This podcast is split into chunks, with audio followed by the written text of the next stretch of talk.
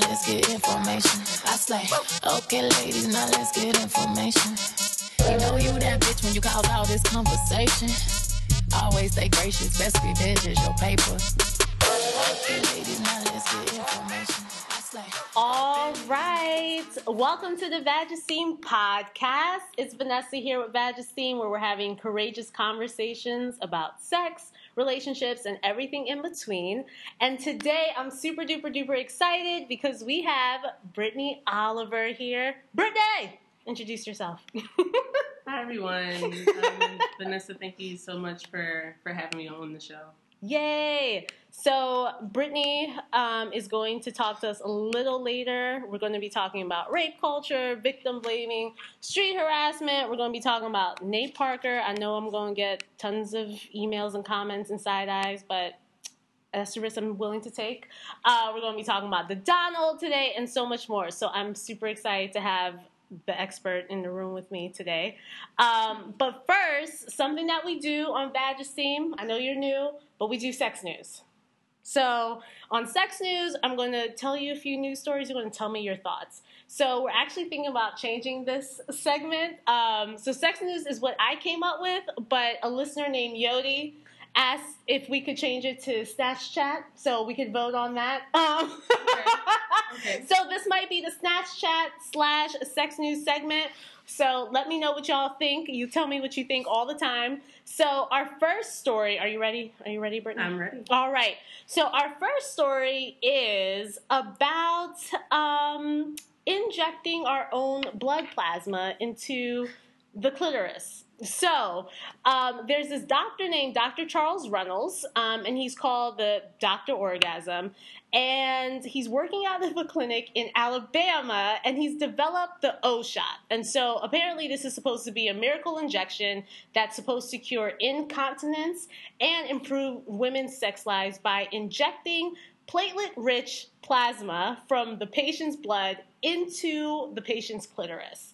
It's supposed to, I said there's supposedly like 80% success rate. It's supposed to have these like mind, women are supposed to have like mind blowing orgasms. They're supposed to orgasm quicker and stronger and have ejaculatory orgasms from this. Do you think this is real? Oh, by the way, it's not FDA approved. I don't know if those, I don't know if that means anything, but hmm what do you think about uh, Dr. Charles here? Yeah. So this is the first time um, I have commented on this, but I have heard about this heard about this a little bit in the news. I- Really? I, I think that you know. you know, there's always some kind of uh, some ritual or some type of medicine or injection or, or something that is supposed to help um, improve the sex lives of, of folks. I mean, I definitely think that if, if if there are women who are interested in um, in getting this injection, Mhm. I definitely think they should do it on their own, on their own terms. yeah. Um, and you know that's basically where where it that's where it begins for me. You know, do it Right. on your own. If this is something you decide you want to do, make sure it's on your own terms. make sure you're grown. Make sure you know the risk. Mhm. No, I'm with you. I, I mean, I don't know. I I know there are things out there that the FDA hasn't approved that people are into. I just don't know how I feel about like a needle going into like Mhm. that area. So Mhm. I don't know. I'm I'm not going to say it doesn't work because apparently there are claims that it does. But part of me is like, wait, so there's no other way to get this going. Do you have to? How big is the needle? How long do you like? What does this process look like? So I have a couple more questions for Right. Dr. Runels. Right. here. No, I, I agree. I mean, but you know, when I when I think about other procedures that I've heard of Mhm. that sound scary, just Mm. like this too. You're right. You know what? It, it makes me. To me, it, it says that the possibilities are endless. And um, again, if, if if women want to, if they feel like as though this is a good idea, they should definitely do it on, on their on their own terms. For sure. Um, and I would I would be interested in knowing, um, being as though it's not FDA approved, I Mhm. still think that that is a really that should be a question that you want to know. For sure. Why would you want to insert something into your body Mm-hmm. that's not FDA approved? Mhm. Um, you, you know what is what does that say? What does that say about other Right. other um, types of medicine or on the market. for sure, for sure. We got we well well when it comes to Baltimore, maybe you know maybe when the trial comes, I'll be ready. But yeah, I mean, I thought it was I thought it was interesting. I thought it was interesting. So you Mhm. ready for our next story? I'm ready. All right. So next we have something called the Little Rooster. So the Little Rooster is an alarm clock, vibrator for your pants. It, for your pants, see, not not ring a ling a ling. It's for down there. So it has the device has 27 like levels of intensity, and for like the super duper duper hard sleepers out there, they got like five more levels of intensity to Mhm. get you going. So the way that it works is that a person wears it inside their underwear. Um, and uh, there's a vibrating leg that stimulates the clitoris and the labia. Um, it's about fifty-six dollars, Mhm. and they think this is the wave, the wave of the future of alarm clocks. So, would you ever get the the little rooster? You know, just like the in, in the injection.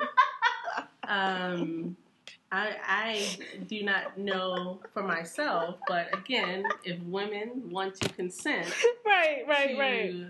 purchasing this, Right. um, you know, I, I think that could, um, you know, just having full ownership and of your your body and and your sexual desires and, and whatever that looks like. Baseline for me, consent. To, you know, I see you. I see you, Brittany. Yeah. I see. I see you here. I think if, if yeah, if if, if, if women want to invest in that and they, you know, do it on your own terms. I, I don't. Yeah, I. I mean, I'm with it. I'm with it. Clearly, again, there's. um I mean, there. Fifty-six dollars, though. I mean, I don't know. I don't. I, are you going to wait? I want to know. Like, am I really waking up? Am I? Mhm. Is this really doing anything? What if it just like fall, I, does it fall out? Like, there's just so many technical questions here. I don't know. I think I'm gonna. I think I'm gonna stick with the traditional Mhm. alarm clock. But again, it's out here. There's a market. There's a market for these things. So why not? Mhm. Why not? Go ahead, little roosters. Yeah, hey, I'm in your I'm in your corner. you do I'm, you. I'm here for you. You do you. If anyone needs a website, I got you. I got you. All right, you ready for the next story? I'm ready for the next story. All right, so there's a study that just came out where um, researchers have been examining 10 different countries. This includes the US, UK, Ireland, Australia, New Zealand, Canada, Japan, Iran, Brazil, and Sweden between 1990 and 2015. And basically, the study showed that sex ed is negative and it sucks. And um, researchers found that there were two big issues. One of them was that schools don't acknowledge that sex is a special subject, unlike math class or English. So it requires a little bit more finesse and it lo- requires just a, a different energy, I guess, and a different personality to actually teach it. Um, and a quote from the study was that they don't take into account that sex is potentially embarrassing and anxiety and an, and an anxiety pro, uh, provoking topic. And also, they know that it could be awkward, painful, and insa- unsatisfactory for all involved. The second major problem is that um, a lot of the information is irrelevant. It's skewed towards heterosexual intercourse, and there's little practical information. So, what they found was that kids want to learn more about like pros and cons of birth control. They want um, qualified teachers that are not embarrassed. And when I read the study, um, one of the kids has actually called out like one of their teachers and was like, "Yeah, she started to cry, Mhm. and she made us really uncomfortable." And kids also want to know more about pleasure and desire, and female pleasure specifically was mentioned as one of the things kids wanted to learn more about. So, what do you think? How was your sex ed, or did you get any sex ed? I honestly didn't, uh, for as far as I can remember, I don't remember getting any a whole lot of sex Mhm. education. And um, I mean, this study um, is, I think that it's it's interesting. I think that it, it could be helpful um, in some ways, but you know, I mean, I especially around issues of um, you know when we're talking about sex and and and culture and that sort of thing. I mean, Yeah. I, I didn't get a lot of that when I was young, and I don't know, and and not just myself, a lot of other people Right. didn't start, you know, with that. Right. Um, that, you know, let alone being taught it at home. So Definitely. I definitely think that there needs to be continuing studies um, for it, but I have always been in favor of having a comprehensive sex education program um, to help uh, kids talk about these things. And, and, sure. and this is also different too, based off of race when we're Mm. talking about sex education. Okay, Um, now. You know, it, it is not, it's not, it doesn't look the same um, based off of your, um, your, your racial identity um, who what group that you know you you identify with, Mm. your upbringing, Mm. your socioeconomic status. Definitely. What kinds of information are you do you have access to? Do That you have true. access to? That is true. um, it that matters a great deal. So I think that if we if there's going to be more studies, there definitely needs to be more. I think that isolating race in these studies would be helpful, um, so that people like us can can deal with these issues in our in our communities. Hmm. I see you. Yeah. I mean, I'm with you. I didn't really. I got. I got quote sex ed in fifth grade, and that was. I mean, I went to a Catholic school, so it was really like, this is Mhm. a man, this is a woman. Mhm. That's it. Like That's there it. was no real pu- like not even puberty because at fifth grade you're wondering about like, all right, what's happening with my period Mhm. and you know what's what are these crushes all about and those conversations were not really normal normalized and as a sex ed teacher myself Mhm. i i mean it's kind of saddens me to know that across 10 different countries Mhm. that you know don't talk to each other not they don't necessarily interact with each other to know that everyone is saying the same thing as far as sex ed not being really useful or Mhm.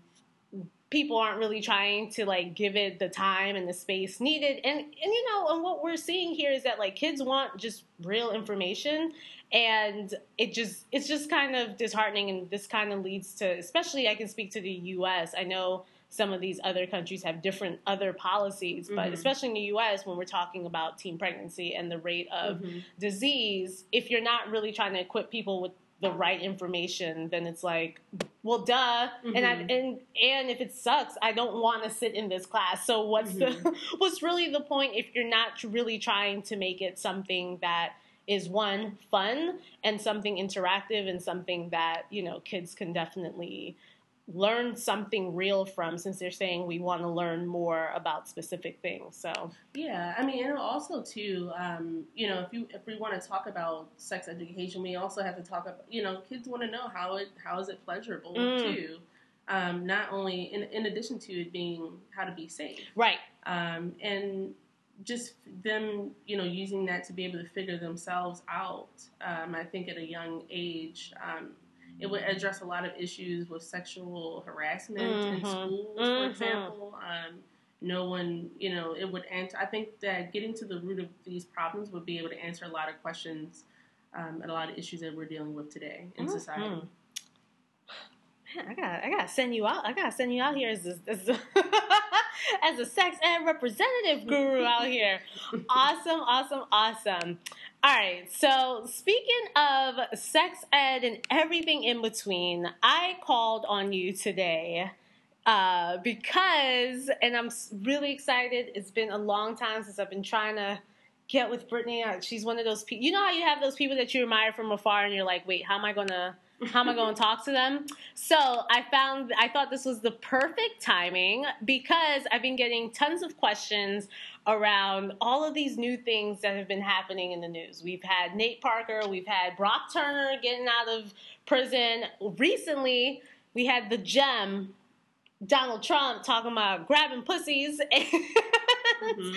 and we've had so much more and so i know that you do a lot of this work and so i wanted to bring you in to hear your thoughts and give us another perspective on just a lot of the things that have been happening but before we jump in there tell us more about what you do and why these topics are of interest to you as well Sure. Um, so I um, I like to describe myself as a as a women's rights activist. Most importantly, a Black women's rights activist. ow Um, in in Baltimore, I'm born and raised here. Um, issues affecting and surrounding women has been something that I've been interested in since is since being really young. Mhm. Um, I was raised by my mother and my grandmother, um, and saw the dynamics that came into play um, when my father wasn't around. Um, so it motivated me to focus on women and, and uplifting and empowering women, um, not only for myself, but Mhm. using my voice to help other others as well. Um, and understanding that my blackness makes a difference in when we're talking about feminism or women's empowerment or you know there's like 10 different terms for it um, but um, so i do a lot of work in baltimore around around that. By day i work at the aclu of maryland um, and it's a if you're not familiar it's a civil rights organization. Um, i am co-director of hollaback baltimore Whoa. I became co-director probably about two years ago. I started out as a volunteer, and Hollaback really gave me a way. It, it gave me a way to talk to talk more and be able to zone Mhm. zone be able to focus more into gender issues Definitely. specifically. Um, And what's Hollowback? Hmm? What's Hollaback for those who don't know? Sure. Hollaback Baltimore is an uh, anti street harassment organization. Um, we advocate on behalf of women in the LGBTQ community, um, and we connect street harassment it, as a piece to a larger puzzle of institutional sexism, which is a term that a lot of people don't hear often, Mhm. and that's why I'm here. Oh, huh. Big words. SA, this is not even SAT words, is college words. Awesome. Well, I'm super excited. I'm super duper duper excited that you're here. So I said that the show was about rape culture, and of course, I know you speak from that lens and also from a street harassment lens. So how do you define how do you define rape culture? So the way that I define rape culture, um, basically a baseline starting with with, with consent is um, consent.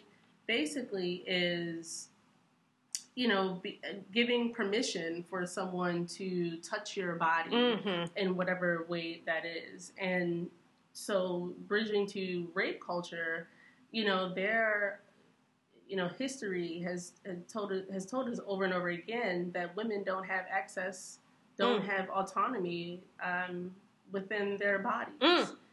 Um, not Mm. just in the United States, but globally. Right.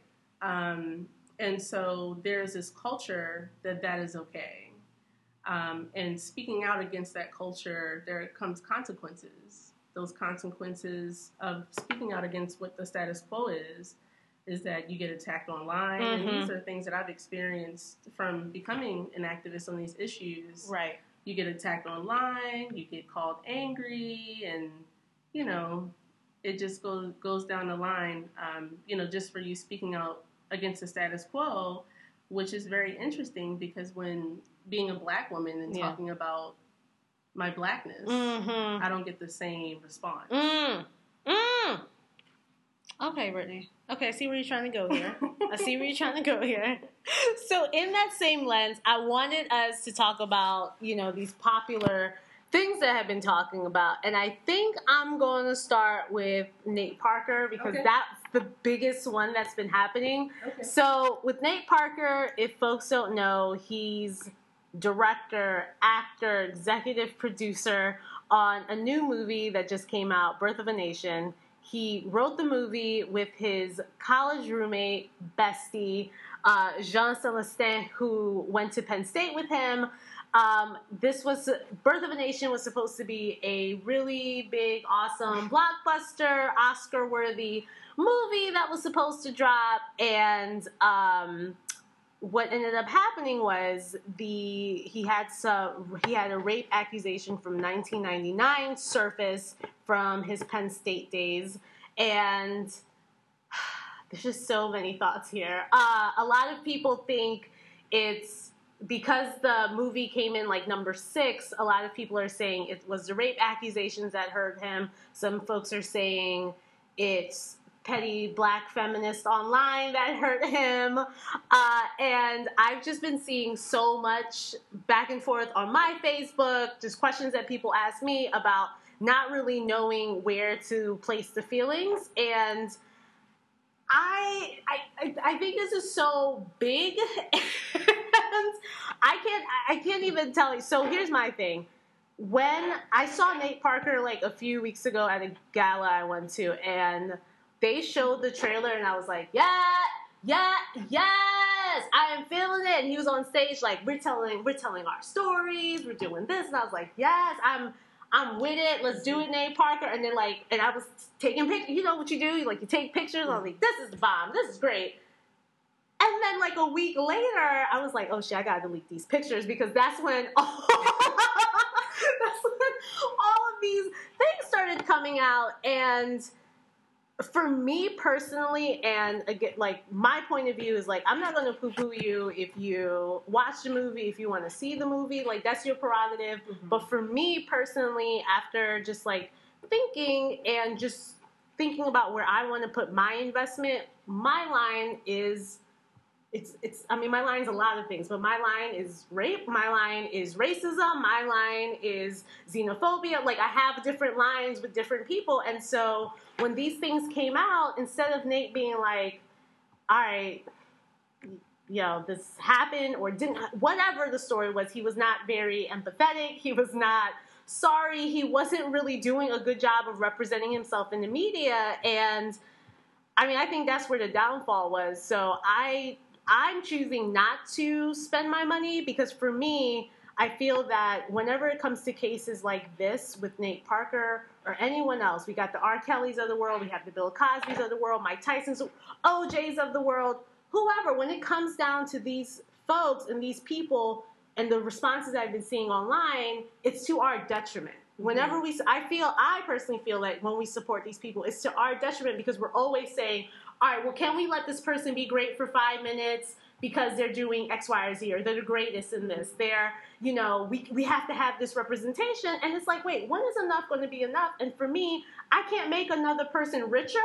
I can't make him richer with my money and showing him that this is okay for me. So personally, for me, withholding my money and not seeing it is my mini protest. Is how I'm showing that that's the rape is the line for me. And I'm sorry, I can't, I can't, so I can't support this. Mm-hmm. What are your thoughts? I said a lot. yeah, no, it's great. Um, and you're on you're on point with what I'm thinking. Um, so if anyone knows me, I am very I'm known for not spending money money where I don't feel my needs are being met. Mm. Um, Birth of a- of a Nation is not the first movie that I've decided to not go see or spend my money.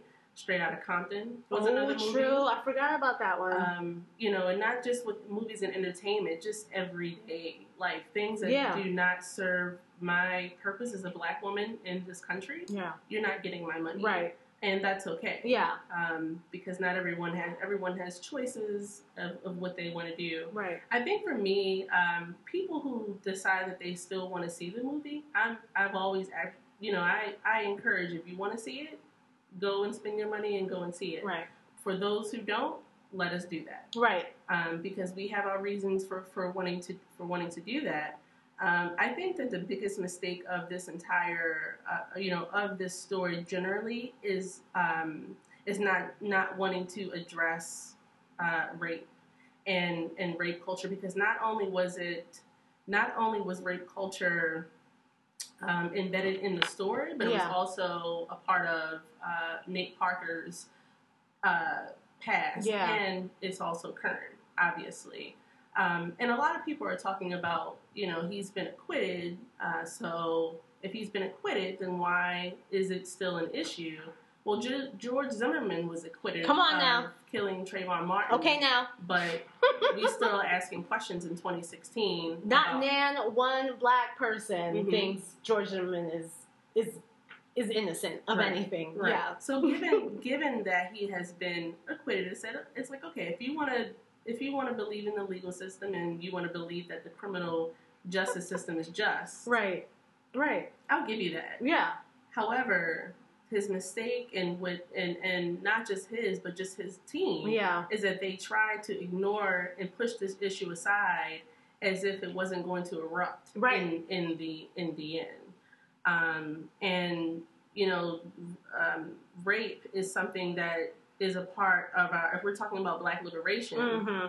Which I- he talks a lot about on his tours right Mhm. now. Yeah, Right. You have to be able, you know, I, I, I can understand it being frustrating. I understand you him um, spending a lot of time and, and energy on trying to make this breakthrough movie, but what the mistake that he made is just not addressing it, not Yeah. addressing the roots that was a part of it. And black women, we're, you know, I think that a lot of black women are are becoming more conscious of the fact that we're tired of being cast as, as secondary. We're tired of our issues um, being sidelined Mhm. um, in the name of, of in the name of, of liberation. So I think that what's happening right now to Nate Parker and his movie, I think this sets this sets the stage.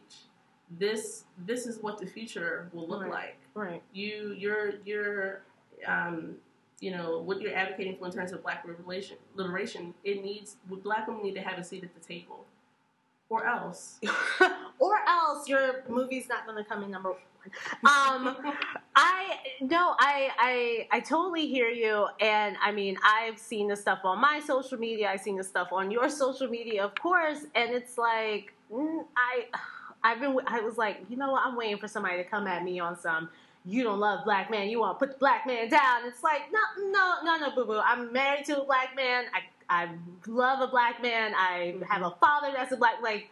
I love black men. This is not about that. But guess what? I'm gonna hold your feet to the fire. And Mhm. like, yeah, and guess what? I don't know Nate Parker. And the thing is the way that people are going hard for him, Mhm. I'm like, he like you don't know him. You Mhm. do not know him. I don't know him. I'm not even gonna pretend to know him. So I don't know why we feel so in, just personally attacked when somebody says whether they're going to do something or not do something. Mhm. I am not that invested in Nate Parker but I am invested in what he's saying. And to me, there was an article that came out in the Very Smart Brothas article, and they called him a fuckboy, which I'm going to call all the guys that we are talking about today fuckboys because it's like I read this article yesterday in the New Yorker, and I was trying to do my research and you know make sure I had you know all my thoughts together. And apparently, when Great Debaters came out, where I saw some people's Mhm. like tweets were like, "Well, if you love Great Debaters and you love what other romance movie he was in, then you need to shut the f up." And it's like, no, right now we saw. I know now. The thing is, there's a there's a difference between not knowing and just being like, yeah, sure, this is a great actor, and like he's Mhm. saying great things, even though he's been saying homophobic and not the greatest things in the past as well. But we've been like, all right, really probably had a slip of the tongue. We're going we're going to just like ignore it. Mhm. But he said in an article in 2007, I hope this never comes to light again. I never want to talk about this again. Mhm. So let me get this straight. You poured your heart and soul into a story. You made the movie. You got the backing.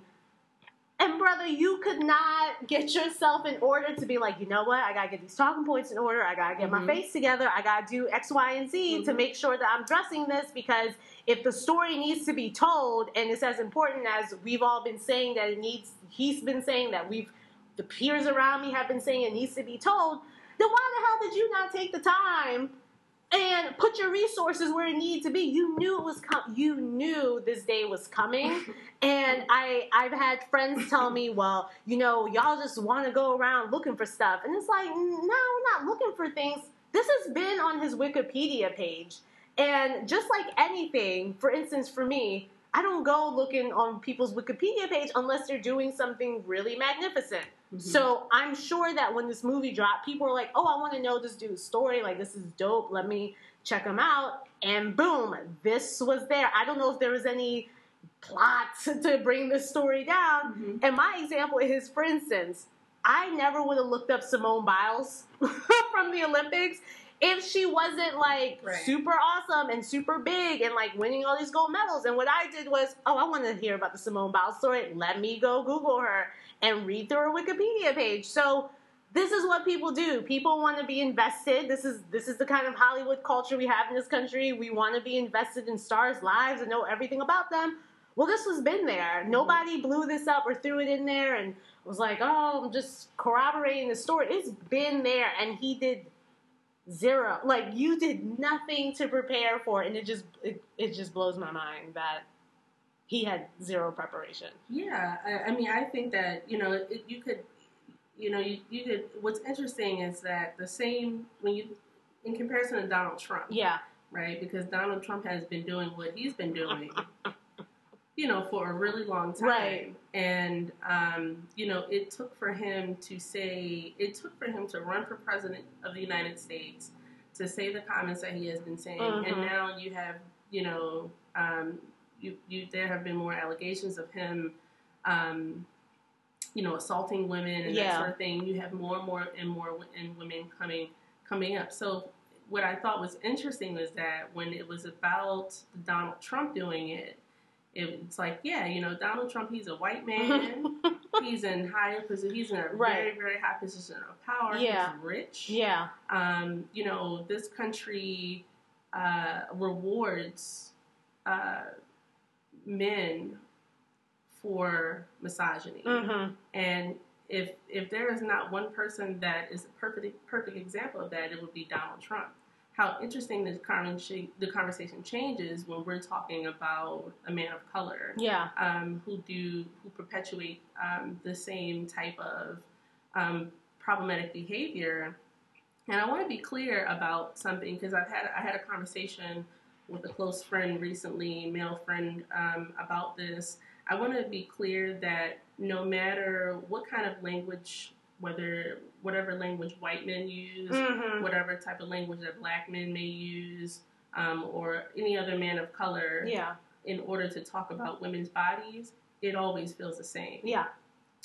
And I say that because I think that sometimes um, men who look like me get confused about um, about the intersections of racial and sexual oppression um, for Black women. Mm-hmm. Um, it may it, you may talk about it differently. Um, your circle might might you know might talk about women's bodies in, in a separate way that's not that doesn't sound the same as Donald Trump's.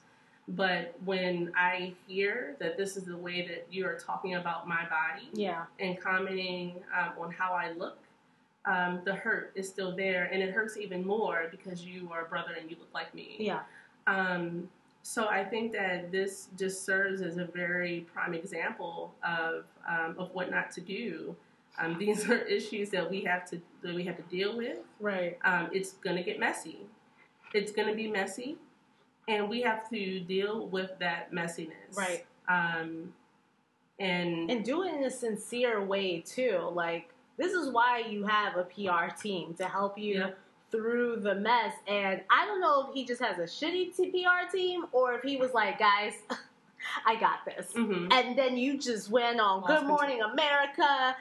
He even had like a thing in Ebony where I tr- I tried, I tried, but even the interviewer in, in Ebony was like, "So wait, she he she whoever it was, she was trying to help him along, and he Mhm. was still saying problematic things, even though he was supposedly clear about." I've reflected on my experience. He was still saying things like, "Yeah, well, I'm," you know, he would use these key words, and I think that someone was helping him. He would use things like "Mm, toxic male culture, and I was like, "All right, all right, I see you, bro. Like you, you did some reading, you, you thought through it." But then he'd say things like, "Yeah, but you know, as a guy, you're trying to be out here, and you're trying to." You know, get at get get at your body count and do all these things. And it's like, wait, wait, wait, hold on a second. Or did you read like what are you, Mhm. what are you doing? It's just like every time he opens his, and I'd rather him have not done any interviews. And Mhm. something that I picked up from the Very Smart Brothas article was like, no one's trying to do this to you. Everyone with, like Tyra said, we we've been rooting for you. You just, we were out here, we were rooting for you. Like Mhm. we wanted you to win so bad, but it's like every time you opened your mouth, it was like, Mhm. wait, wait a second, Right. Well, well, well, two things that make me that make me think about. One thing is that first impressions are everything. Mm, Um, I I know that I'm a person who I do I work a lot. yeah, Um, I don't watch a lot of television. hmm I did hear about Birth of a Nation. Yeah. Um, but the very I'll tell you the very first interview that I saw him do on Good Morning America. And this is before I even had I had heard about his movie and and to be honest with you, I have been uh, exhausted of of movies um, that that exploit our culture and our history in terms of slavery. Um, I've been uh, I've been exhausted of watching things like that on Mhm. television. But um, when I saw the first interview that he he did, and he was just very dismissive of addressing that of that issue. That was my first impression of him. Mhm. That's true. He, for me personally, he messed up the first impression, and so that that plays into question is who who does Nate Parker feel that he is accountable to? Okay, now. Okay, maybe you should have been on his PR team. Maybe. because he in that moment he did not feel that he was accountable to black women yeah. and that's why that the movie went down the way it did and i also want to want to point the second thing i wanted to point out is how nate tried to and his team tried to take this movie and you know because you have the you have you have black lives matter Yeah, happening right now that's true. and trying to tie what's happening in the film, um, which is it is a part is a part of our history, it's a part of our culture, it's a part of who who we are um, in the story. However, Black Lives Matter. I'm wondering, did he forget that that that the movement was started by three queer, three black queer women? Okay. Okay. Uh, just gonna. Did he You're just trying to blow up the comment section right now. did he contact? Did he contact? Get in touch with them Yeah. to, you know, have you been listening? Are you are you listening? You know what? And you pose a great question because his newest trailers now um, have in like have had imagery of Black Lives Matter coupled with the imagery in the movie, which of course, like we all said, we've been rooting for you, so we all thought it was dope. But it's Mhm. like we can't be like we can't be silent, and your sorry ass excuses are just are just are just ridiculous and fine. You don't know how to talk about it and that's okay. Right. But we're in America here, and that's what I realized. In America, we don't even care that your apology is really sincere. We just want a well crafted damn apology, and that's.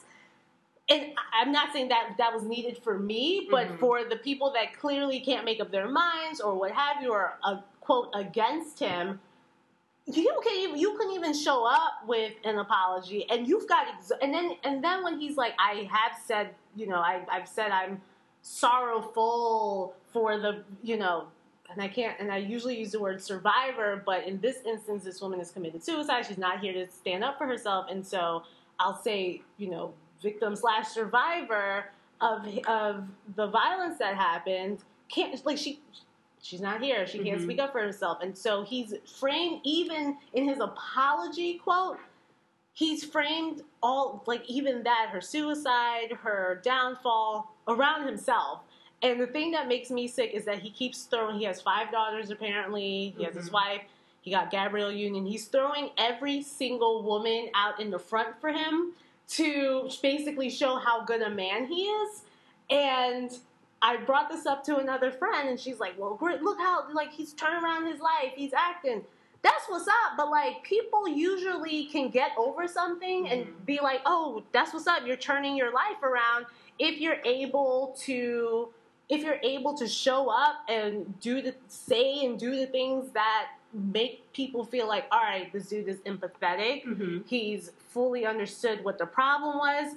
And on top of that, it's even greater for you because you didn't go to jail. Now you have a platform and a voice to Mhm. say, listen, they, you, and we're all 19, and I know, and we were all 19, and I know on Mhm. different campuses, Yep. words like consent and and being drunk and all of those things didn't really have meaning for people, especially for him 17 years ago. But now you can use your platform and your freedom as a voice, as a as a as a a platform to really have this conversation. And he, it seems like it's just been like this up and down cycle. One minute he's like, "Man, that sucks. I'm really sorry about this," and the next minute he's Mhm. arguing arguing on good Good Morning America to the point where I cringe because it was like, dude, oh, why do you Yeah. keep doing It, it sounded like he wasn't prepared.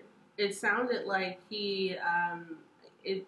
I would. I would be interested in knowing how did they. What was you know what were the logistics behind behind getting him to come on the show because Yeah. he just sounded. He just sounded unprepared, and I don't Mm. know who his PR person is.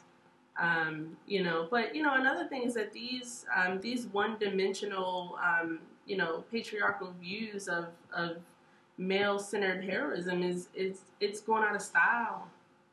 It's yeah. it's not it's not popular. and you know, and and I think that we we have to start moving in ways where we are actually accountable to each other. yeah.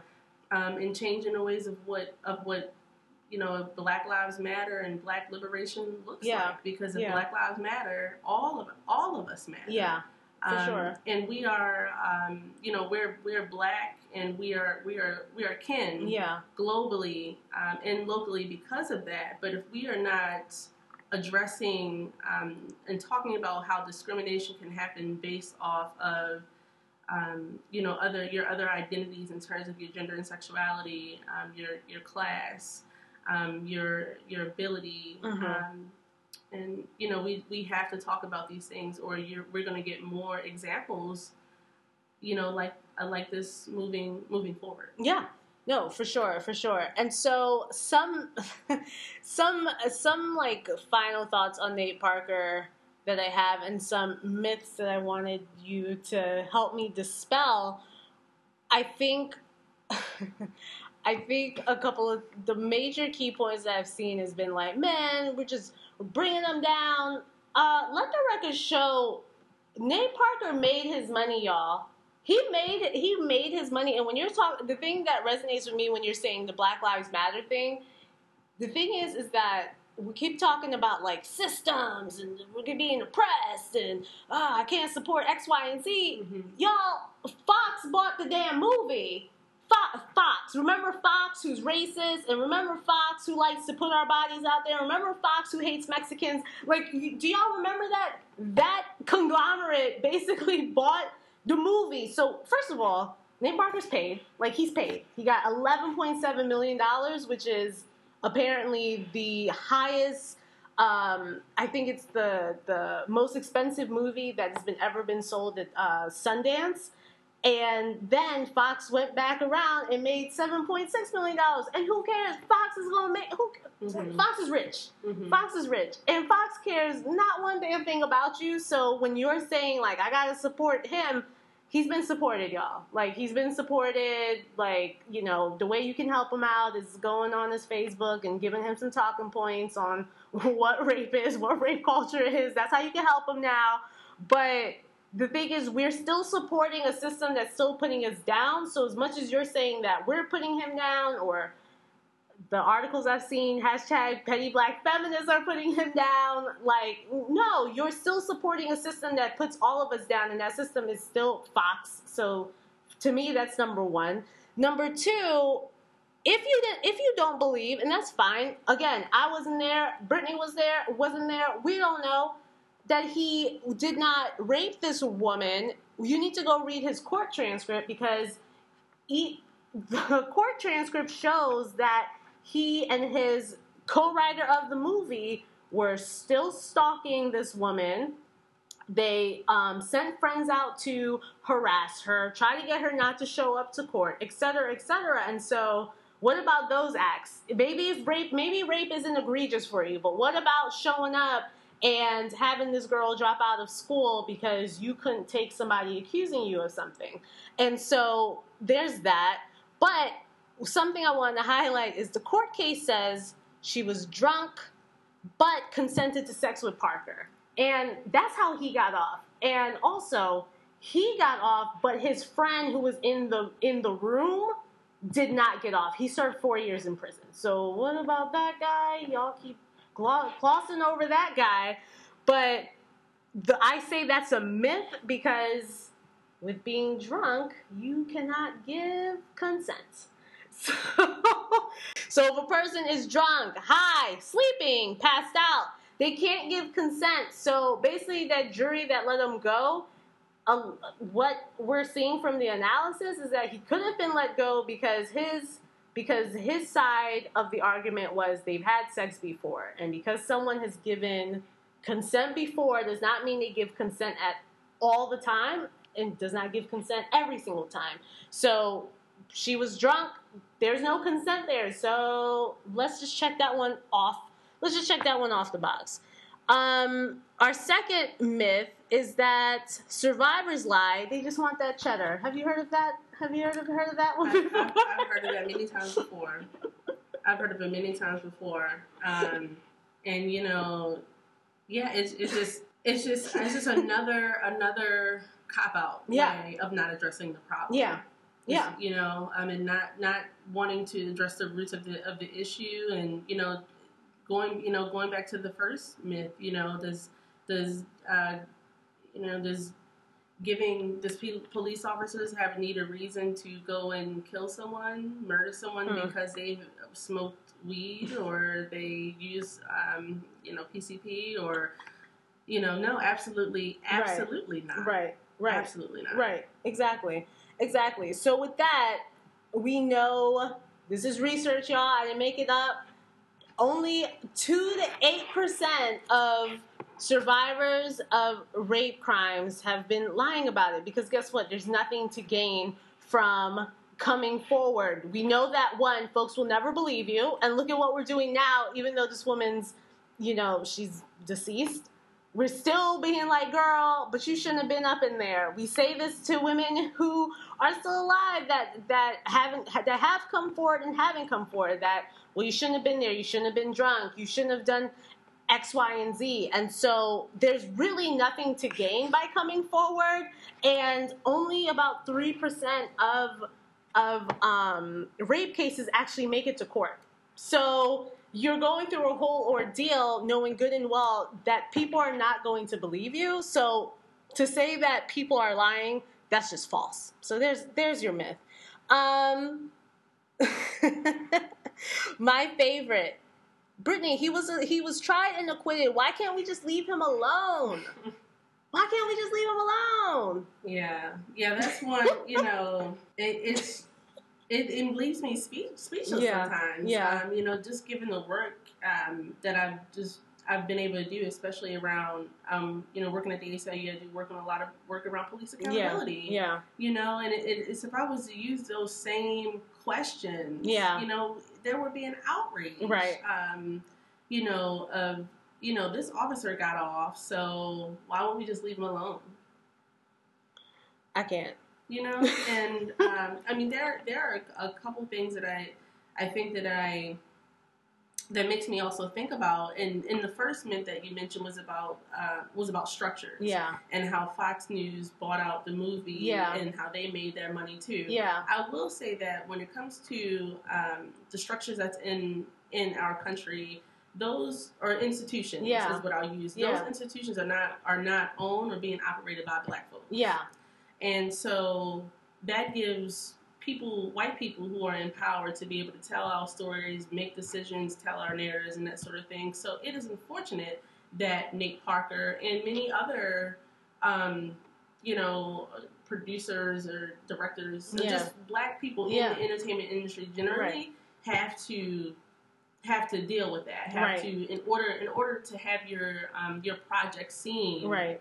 you have to have you have to have it go through you have to have supportive white folks Yeah, who want to control the messaging they want to control the, the just all of the production. Right. so i will will give us that. However um, you know it's still not an, in not an excuse um, and you brought up a great point Yeah. of you know and i'm pretty sure a lot of people didn't know that about Mm-hmm. about that fox bought Yeah, out out that movie. So that raises other questions that talks about other questions too. Yeah, um, and you know, and, and when people are using the the excuse, well, this white this person, uh, Brock Turner, for example, Oh and other because there are Brock Turners running around everywhere. we got the Brock Turners, Right. Ali, um, Woody, Allen, Allen, Mel right. Gibson. What about you know what about the white male rapists? You know, they were able to, to get away, and it's it's just like, Does that make it right? does it make it okay? Um, you know, is it does um, you know saying that the white male rapist got away with it? Um, you know, you're basically saying that our humanity needs to take a backseat. right. Like, why can't y'all just be quiet for these five minutes? Mhm. Because Mel, who the hell's watching Mel Gibson movies? Like we, Mel Gibson. I think Mel Gibson's done. He's an anti-Semite. Like he's, he's just so many things. Like nobody was checking for him anyway. Right. And people do say things when Woody Allen puts out a project or comes out. So Mhm. it's like, okay, those voices aren't always the loudest, but they're there. We may not want to listen to them because we don't like to do things that don't make us feel good. So, Yeah. I mean, there, there's definitely a way that we can have these, we can continue, we can have these conversations in a way that will be accountable Yeah. to who is being affected. Right. We can talk about Woody Allen. Yeah. We can talk about Nate Parker. yeah, We can talk about race. yeah, We must also talk about gender. right, And we must also make sure that we understand how those things intersect. And Yeah. if we're not moving in that fashion, we're gonna have we're gonna have pitfalls and we're gonna have missed opportunities right, where we can really unite and empower Yeah. one each uh, um, each other yeah, to being able to tackle these issues. And then lastly, the um, the I, you mentioned earlier the black feminists, yeah, um, and how there's this there's this joke going around now Yeah. that the black feminists are Yeah. the ones you know we've done it. And I, I personally identify as a black feminist. Do you do you, do you identify as petty black feminist?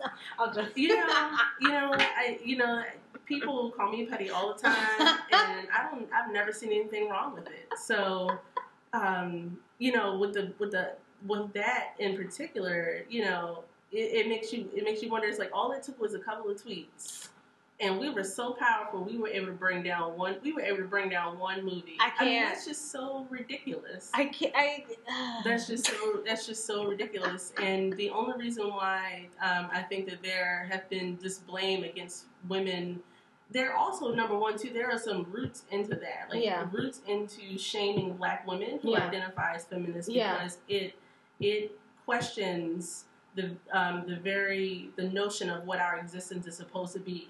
Right. That our sexual um, our sex Yeah. dictates how we move through society Right. anyway. And when you start questioning those things, Yeah. that's when you get some people that are that are upset.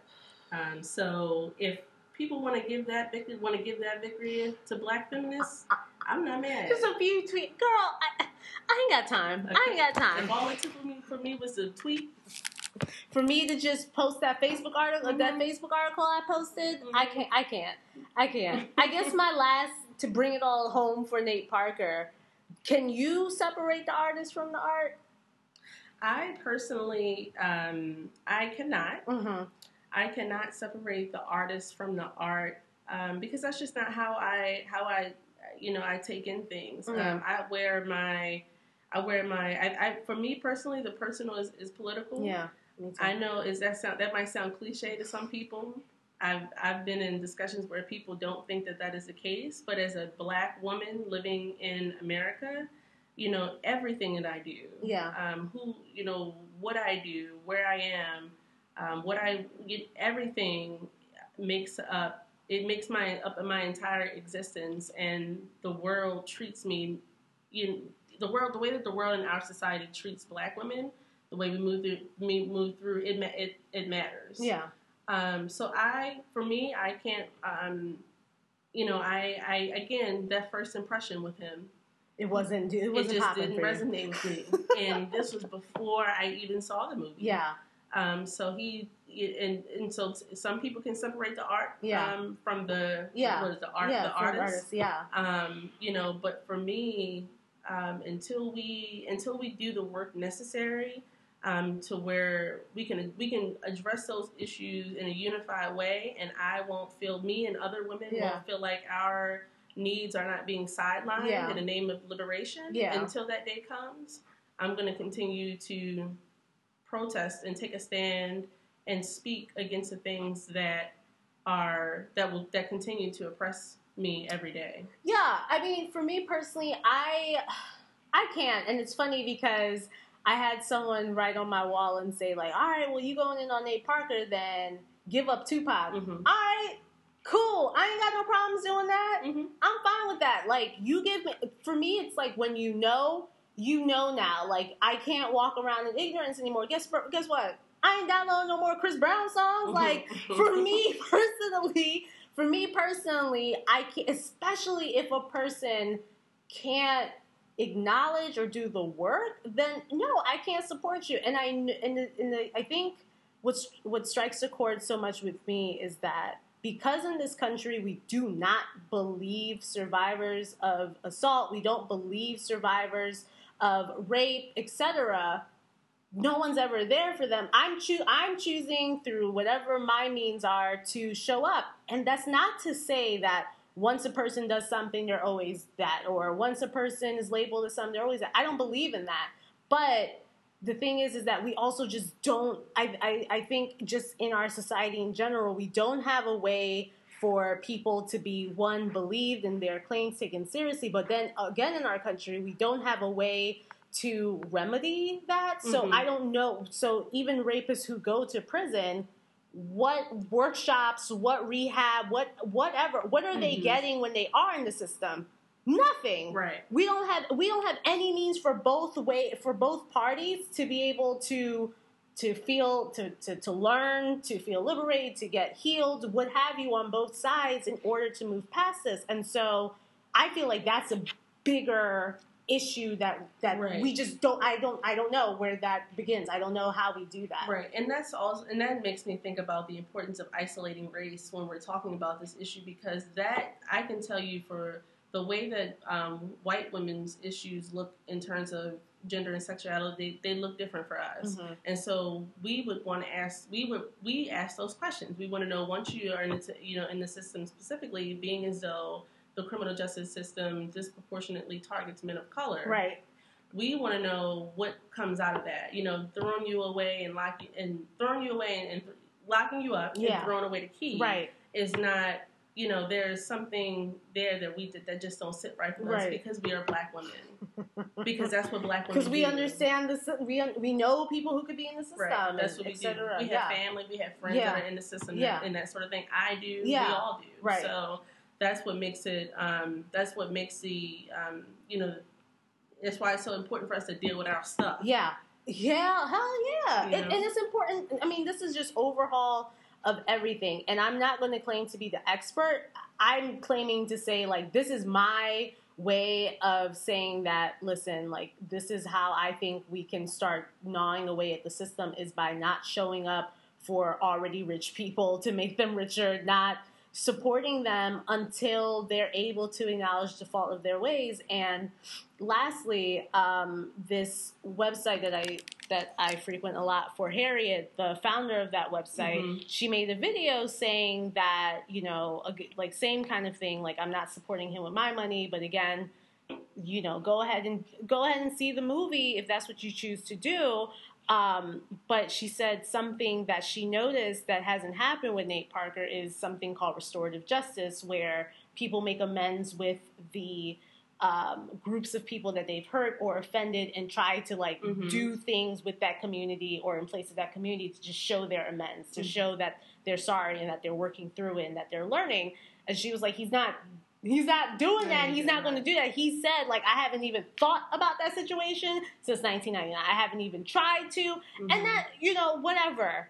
But that, I think that's what's missing. It's the empathy, it's the restorative justice, Mhm. it's the, just the, just, ah, just, it's just all of the things that are lacking with Nate Parker. And I, I wish, I wish him the best in the future. Yeah, just, it's, it's important to name. We we have issues. yeah. and it's important. It, it is important and, and crucial to name. Yeah. to name it. Right. Um, because when you don't name it, it, Yeah. it, it becomes insidious. Um, so I, I would highly recommend Nate Parker getting in touch with women like me. Yeah. I'll So sit. that- I'll sit them down. I'll be so like, you- bruh. Mhm. Mm You know, mm. Mm who are you accountable to? Come on, Nate. Um, th- thanks for the romance movies, Nate. You did a good job in Great Debate. All right. So next person I have on my list is Mr. Donald Trump. Okay, you're si- you're silent, Brittany. You're silent. Okay. Um, Donald Donald Trump, who recently came out um, talking about whatever. It's not even recent because I'm I'm tired of people acting like this is the first time Donald Trump has ever said anything egregious or ridiculous. So, in particular, the biggest thing that's come out that made people just now we're now swearing off Donald Trump. We're now telling him to get off and find somebody else. is when he made the comment about grabbing pussies and being famous, and you could do anything you want to women when you're famous. And folks like I think McCain have come out and been like, "That's not okay, man. You need to take a back seat." And so Donald Donald Trump has apologized by saying that you know something around like my locker room. I'm sorry that my locker room banter and a private conversation came out. I apologize if anybody was offended. So we know that wasn't a real apology. Mm-hmm. So Donald Trump, what do you think? And oh, sorry, there's another piece to this. The locker room banter is now what's getting it's it's now it's now getting folks riled up because now you have a lot of athletes who are coming out and saying that's not how we talk in the locker room. so what do you think about this whole ordeal? yeah, so I think that um, you know with with Donald Trump, you know, he Donald Trump is what I like to describe him is the the over racist. Right, where he says things and sexist, where he just yeah. says things, it doesn't matter where he is. He's just his his money, him being rich has just his he's been rewarded. Yeah, he's been rewarded for being who he is. Yeah, and he says, you know, he says what he wants to say, and he doesn't, you know, doesn't care about what people have to say. My pushback that I give to the athletes that have come out recently about uh, come out recently saying that, you know, they don't talk like that in mm. the locker room. you know, it it. Come on now, take your time. it, it makes me ask a question and said, okay, so if this is not, if these, you have not had these conversations in the locker room, um, not necessarily, are these conversations happening elsewhere? Mm. Mm. And if they are happening elsewhere, because the locker room is not the issue. Right. It doesn't matter where the conversations are happening. That's true.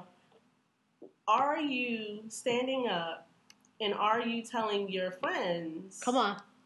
Come on, take your time. That they don't need to, they need to stop this behavior, they need to stop this language, and you need to respect women's bodies. Right.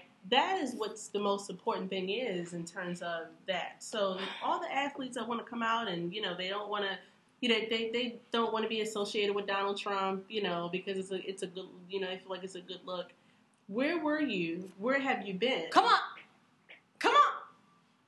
Because women, black women specifically, have been talking about these issues for a really long time. And it should not have taken Donald Trump for him to go there in order for athletes to come out. Um, you know, because rape culture is is present in the um, in the entertainment right. entertainment industry. Why did it take Donald Trump for him to say what he said the most important thing is are you what it's something that's called bystander intervention where you are checking right. your social circles right. about who what they think and, and, what they're saying about and how they're treating women yeah. in their lives. Right. That is what's most important. See, the thing about athletes though that get me, and you know, of course we gotta preface it with not all athletes. I, I, I got it, y'all. The thing is, y'all have time to make tweets now, but where were y'all with the with uh, Ray Rice calling him out on your Twitter? Where were y'all with all your other colleagues out here who were acting a damn fool in these streets, abusing people, um, raping three people at the same? Like, there's just so many things that have happened, beating people up that y'all haven't said anything to, and now when Donald Trump, when it's because it's Donald Trump and he's saying something, y'all just like, uh, uh, uh uh-uh, let me tell you what you're not going to do. You're not about to drag my name. And it's like, y'all been dragging yourself, like y'all have been dragging yourselves by not saying anything. And I know athletes who have said, oh yeah, there are a few dudes, or like you have that one hyper masculine, I'm running everything dude in the locker room who does say this stuff and for fear of being ostracized for fear of you know being called names they don't other people the bystanders don't say anything. And i understand your safety comes first but again like you're saying when you're out when you're out here hanging out with your boys and when you're out here and your boy keeps insisting on trying to holler at the girl in the dark alley trying to walk to her car and mind her own business where are you to be like hey man that stop Like you, Mhm. you're really scaring her. When my personal favorite, whenever I go out to the bar, you got the you got the arm grab and the the hip touch. Excuse, excuse me, excuse me. Mm-hmm. You're tou- you're touching my body without my permission. Where's your boys then? When you, I keep telling you, no, I don't want to give you my number. Where are y'all then? Like, don't speak up because damn Donald Trump, who's embarrassing the hell out of America, everybody, even though he's been saying these things, just because it's now it's now it's attached to Donald Trump, that's when people are speaking up, and I'm I'm glad they're speaking up now. But it's like, okay, Right, where right. were y- where were y'all? Right. It's yeah. Where were you? That's the first thing that I think of. Where were you when um when when Anita Hill Right. came out? Oh, God. Where were you for Marissa Alexander? Google these. Google these. You just go straight scholar. These black women who've been talking about these issues Right. and, and countless others since forever. Right. What about trans women? right, right. Where, where are you on these issues when Donald when when when Donald you know Yeah. like Donald Trump is not on the chopping block? Right. I think the other thing with Donald Trump is that, and his whole party, which kinds of, which makes it kind of hilarious, is that he's been talking about Rosie O'Donnell, women's looks, his daughter's looks, and people have been laughing. And now it's like a no. You know, this woman is important as well, but it's a no-name soap opera actress who he says this stuff to and about, and it's like, wait, where were y'all then? Y'all didn't care not one ounce of women's rights when you keep trying to take away people's abortion rights, people's just overall rights, like w- women's rights. You wanna you wanna chop those down, but now it's like, oh wait, he said what? He said pussies. Mhm. Now it's like, oh no. Mhm. Like he had to he had to say those words in that sentence for y'all to understand that this man has never respected women since the day he announced him like he's been doing this for years, but like the day he announced his presidency, That's it. y'all just never thought it's it's, it's Mhm. embarrassing. It's just straight up embarrassing. Yeah, yeah, and it, it, it also too makes you, um, you know, you when talking about Donald Trump, Yeah. you have to also um, pay attention to who he's talking about, yeah, and how, um, you know, how this issue. This this language that he's been using and who's it been associated Yeah. it's been associated with. Mhm. He's talking about it took for him to dehumanize and degrade a white woman in order for these ish for in order for there to be some type of, of an outrage. And the only reason why there are people that are coming out now, or you know, um, there are Yeah. politicians coming out now talking about him, um, and, and is because they know, in my opinion, personally, is that he is that he can't is because he can't win, Yeah. not because they care about women's autonomy. yeah, because they clearly haven't in Clearly, years. right. All of your damn bills that you've been putting out. Right, your pra- Yeah. the practices, uh, practices, and policies that have discriminated against women for for years and Yeah. years and years. So you don't need you don't need to. I mean, when you think about politicians in, in, in comparison to Donald Trump, in my opinion, that's why they don't like him because they're just outing everything that they already say behind closed doors. anyway. Right. Donald was like, "Wait a second, y'all, y'all want you didn't want me to say that? Wait, what? Mm-hmm. I thought we were all on the same." That's the thing. Like, there's a cohort. There, there's even a not just cohort, but even Donald's circle that's been like, "Come on, man." Co- You had in the clip that came out, Billy Bush or whatever the hell his name is, just say, just egg him on. Like he wasn't like, "Hey, man." Let's just Mhm. let's just sit here and be quiet or not talk like this until it's time for you to go on. So that you're so that's such a good uh, insight. I never thought about that. They've been talking like this, They've been talking about, and it this. wasn't until he got quote unquote caught, which he's clearly not embarrassed by. right, It, right. this is just this is him. Right. This is him, and he's been show. When a person says something, listen. Like words mean things. Right. Like you weren't listening to him before. Right. And, right, and not even just on this issue, but just other other um, you know, if anyone watched the debates, the way Yeah. that he talks about The blacks. the blacks in urban, you know, that that term he's been using, and it's just it's just like, do you know that this is exactly how they talk behind closed doors, and that everyone's just in an outrage by him because Oh, he put their he put he's spilling everybody tea. And he is not mad. He was like, let me tell you something. I'm about to go back to my hotel with my name on it. About to keep collecting these checks, and I'm about to mind my business. Mm-hmm. Like he does. You know what? Car- carry on, carry on, Donald Trump. We want you to keep saying the wrong things out here, so that everyone can keep on. May- and that's the thing. It's sad to say, but maybe this is what's bringing things to the light. Maybe this is why we're having these conversations. Maybe this is going to encourage athletes to think because now they don't want their names associated with someone so outrageous. Fine. You mm-hmm. know what, Donald? Carry on. I'm with you. I'm with you on that. so um so lastly the last big sort of ish story that has been kind of drowned out um by like this Nate Parker story and by this Donald Trump story as well is um this New York Knicks basketball player Derrick Rose he's been accused of drugging and um drugging and raping a woman, and there's not much to this. I mean, there's a lot to the story, but there's not much to say. Uh, but the highlight with Derrick Rose is Derrick saying in his deposition, he was asked by lawyers, "Do you have an understanding as to the word consent?" Rose says, "No, but can you tell me?" The lawyers asked, "I just wanted to know if you had any understanding." He says, "No." What? The NBA ain't got no consent one on one for these people out here when you about to just be partying and doing all the stuff. Like, Mhm. what? Mhm. Just no. And this man is 28 years old. I'm, Mhm. I'm 29. 28 years old. Mhm. We are clearly growing, growing up in the same era. Mhm. Um, he's being sued by for 21.5 million dollars, um, where he's saying that sex was consensual, even though he doesn't know the definition. Mhm. Um, and the survivor is saying um, that she was drugged and raped by Rose and I think one or two of his colleagues. So there's that. Right. You know what he should do is that he should he should really use this Nate Parker example, this birth of a nation case study. He should really really pay attention to what's Yo. happening right now because you know um, it, it, just leaves you speechless because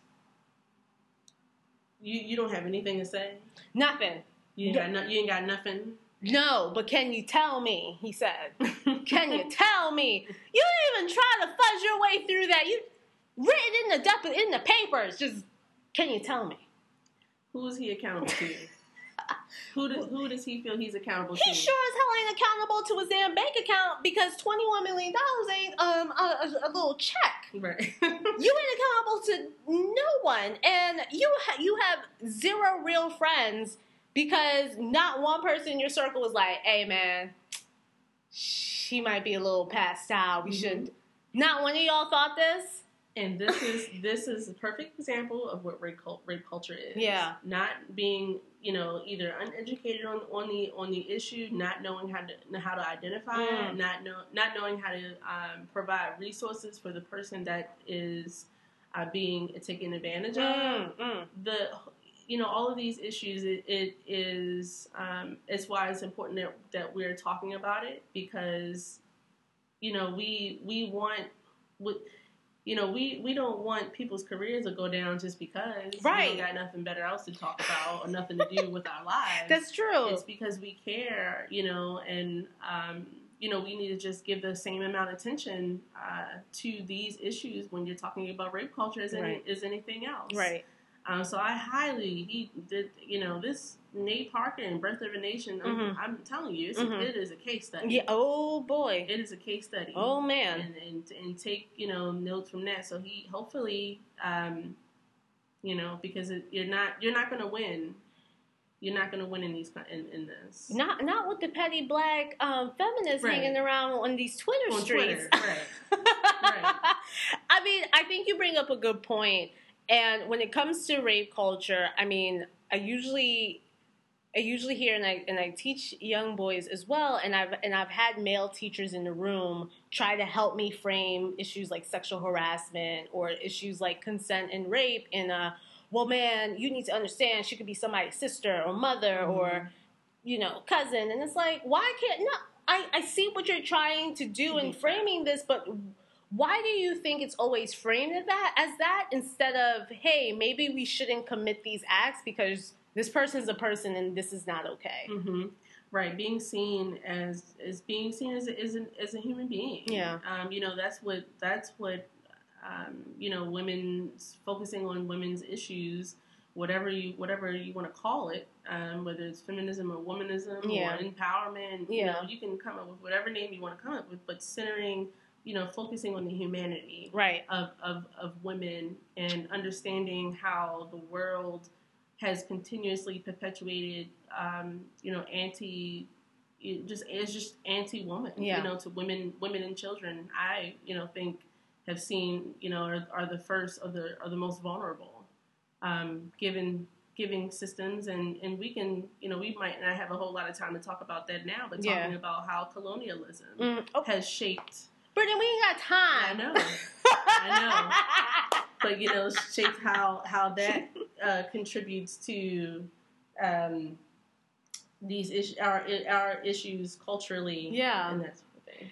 I, hey, I, I mean, you know, I want to hear it, but I gotta have you on for another show because we got, you know. but I guess, lastly, my question to tie, you know, all three of our case studies up is, and it's something that you brought up um, in our conversation, just about how we can be better advocates. Besides, you know, of course, you know, we're talking about it.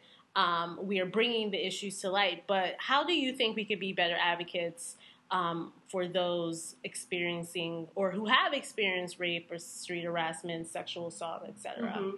I think there's a couple a couple of ways that we all can do that together. One, I would see I would say being living in Baltimore, um, making sure that we are throwing um, we're giving uh, black or women of color Mhm. um, just black and brown people visibility in in talking about these issues because it's so different um, it, it you know we there are a lot of intersections especially with race um, and it comes to talking about these things so making sure that we're supporting each other Mhm. we're supporting our um, our advocates who are out here talking about these issues supporting supporting people like you Yeah. in this show Yeah. and and giving that visibility um, so that you can continue doing doing what you're doing. It's important for you to be doing this, and you're being you being a black woman. I can, I'm telling you that as somebody who's been doing this for a little bit now.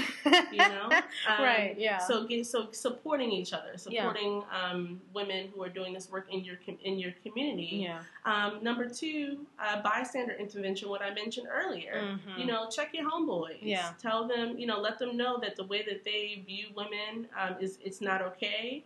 And if um, you know, you don't have to have all the answers. If you don't know the answer to how to deal with this stuff, that's why we're here. Yeah. Come to ask questions. Sh- um, show up. Yeah. Um, you know, and and so that you can learn and be more educated and help educate your family, your friends, and other folks on on these issues. Definitely. Um, the third thing I would say is making sure that uh, Black women are at the table.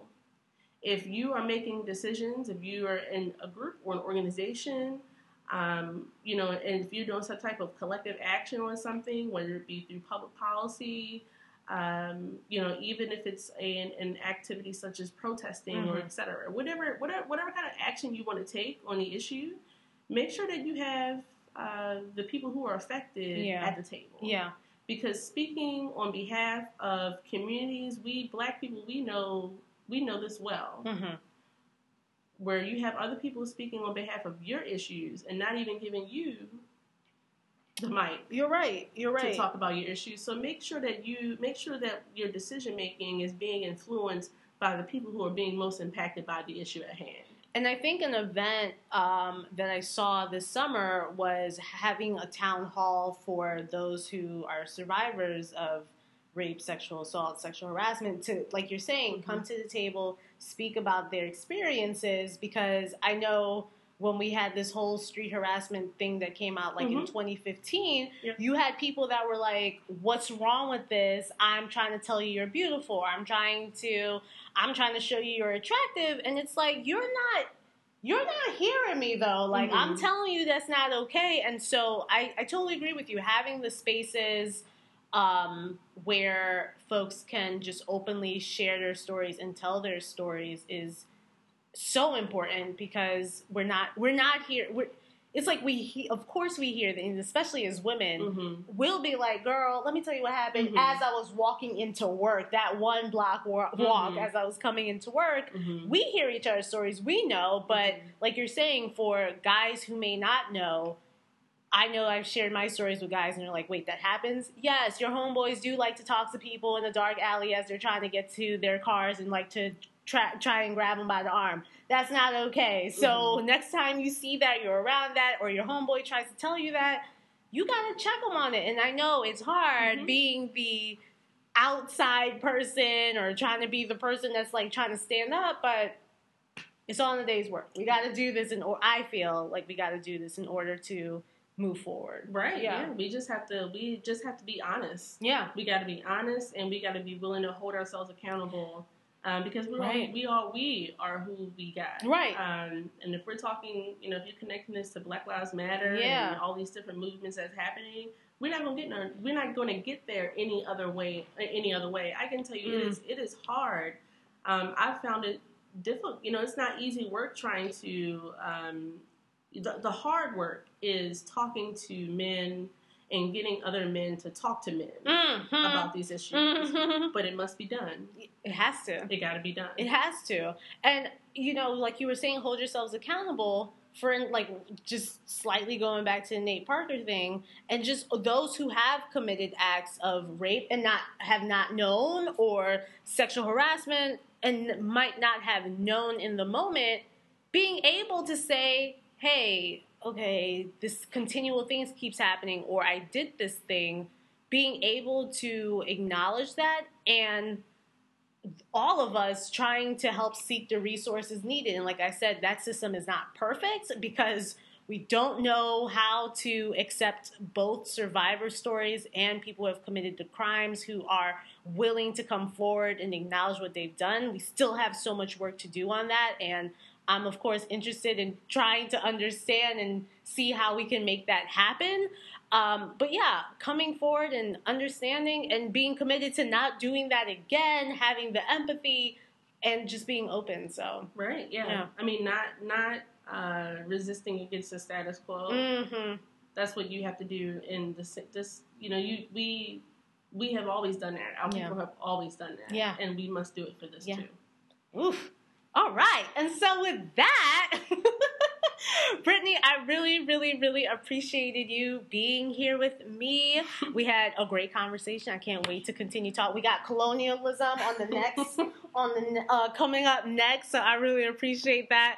But I want to know where can listeners find you? How can you get in touch with you? How can we support the work what you that you're doing? Do you have any upcoming events coming up? Yeah, so you, so the quickest way that you can get in touch with me is you can go to my website. Um, it is brittanytoliver.com. Um, and you can look in there to see uh, events that I am that I am working on, um, and being and being able to follow me on social media. Mm-hmm, mm-hmm. Um, I am looking to be, you know, especially being connected and wanting to talk more about these issues with yeah. people who look like me. Yeah. So please get in get in touch with me. Get in touch with Vanessa. Yeah. We're here. Yeah. Um, and there are there are a couple of projects that I'm that I'm working on that specifically addresses women of color as well. Um, so I got a lot of great things coming up, and um, and this you know this is going to be my commitment to this issue. So, Yay! Yeah. Well, we're super excited that you're doing the work. We're excited at your commitment. Um, and that's it. I appreciate you being here with me. I appreciate you being here with us and talking about such an important issue. So, if you loved what you heard, I want you to download, rate, and subscribe to podcast on iTunes, SoundCloud, and Stitcher. And if you have any show recommendations, or if you want to hear something or know somebody that would be great on the podcast, shoot me an email at badgeesteem at gmail.com or visit the website at www.badgesteam.com. I will see you in two weeks. Bye, everyone.